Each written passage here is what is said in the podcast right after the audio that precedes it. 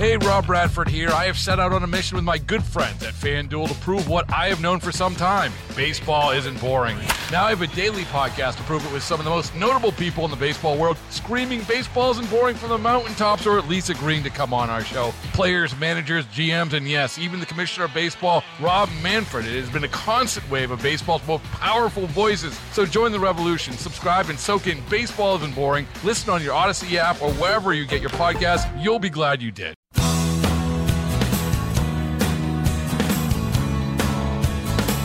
All right, Amy, wait till you hear this nonsense. Okay, I almost said a different word than nonsense. Are you serious? right, yeah, I'm just. Uh, Tomfoolery? so when I saw this report yesterday, Yeah. my thought was, come on, dude. Come on. This can't be like, let me read it. Let me look into it. Let me see Mm-hmm. if this is not what it seems. But it appears to be every bit that it does seem. Let me just tell you my thought when I heard it. because it's so fitting and unsurprising. Go ahead. I didn't have that thought. So Bloomberg reports Mm-hmm. that uh, California Governor Gavin Newsom. You remember There- Gavin Newsom, the one that shut down his entire state and then spent $800 a plate at French Laundry, the super fancy hip restaurant, when everyone else was stuck in their homes and parks were closed and schools were closed? Yeah, Yeah. that guy. Yeah, That guy. It's not like any governors have had worse infractions than that. Um, but I and and this is the thing. I I do think there's there's part of me that believes he might ultimately at some point be a decent presidential candidate.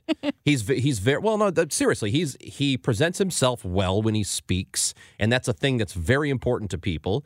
Is is how a guy talks and whether he can articulate his point. Mm-hmm. Clearly, all, we're talking about now is the two presidential candidates can't articulate No, their points I- very I well. didn't laugh- Here's a guy who does it, and he's very good at it. Well, okay? I didn't laugh because he won't be president. I'm laughing the laugh of the damned because I think he will. well, I don't know. I, I mean, and he's don't know got the would- looks, he's got the demeanor. I Yeah. think, and I do. I mean, it's a popularity contest. We'll see. And I don't know if he will actually, but um, and I don't know that it would necessarily be a bad thing. But I think he's a legitimate uh, presidential candidate in the future.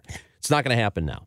Bloomberg reports on the heels of a law that was passed in 2022 in California called the Fast Recovery Act. Part of that act is uh, minimum wage workers, fast food workers, will have to be paid a minimum of 20 bucks uh, per hour. Okay, so they're going to get a bump. Now, this applies to every fast food chain except for chains that make bread. Okay, That ch- except for chains that bake Now, bread and but- sell it as a standalone item. now, why does this matter? We all know Panera, which is St. Louis Bread Company, Formerly, formerly, formerly. Uh, Panera bakes bread. This will not apply to them. Why does that matter?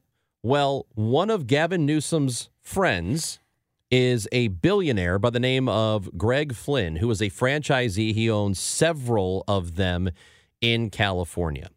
So this he's person, the largest restaurant franchisee in the United States, if not in the entire world. So this man uh, did donate to Gavin Newsom's uh, campaign. I would imagine he's donated to a lot of campaigns around the country. And typically, uh, let's just be honest, billionaires, if they're donating to Democrats, they're also donating to Republicans. It happens all the time. Elon Musk does it, for example, just because they want to have all their bases covered.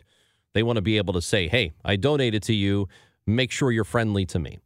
This just feels like a a thing that was it, it's a totally unnecessary unforced error. Is this the biggest deal in the world? Absolutely not.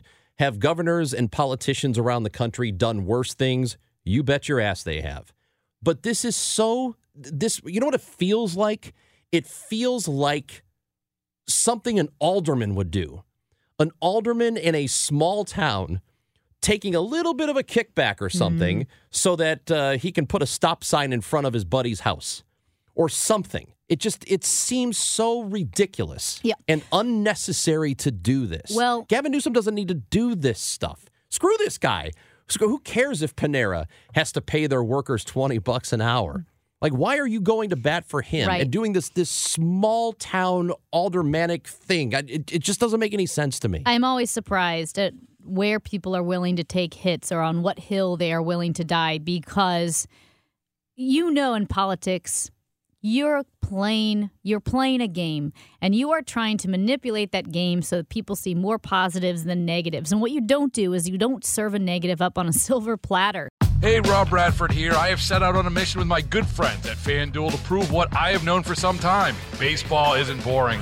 Now I have a daily podcast to prove it with some of the most notable people in the baseball world screaming baseball isn't boring from the mountaintops or at least agreeing to come on our show. Players, managers, GMs, and yes, even the commissioner of baseball, Rob Manfred. It has been a constant wave of baseball's most powerful voices. So join the revolution, subscribe, and soak in Baseball Isn't Boring. Listen on your Odyssey app or wherever you get your podcast. You'll be glad you did.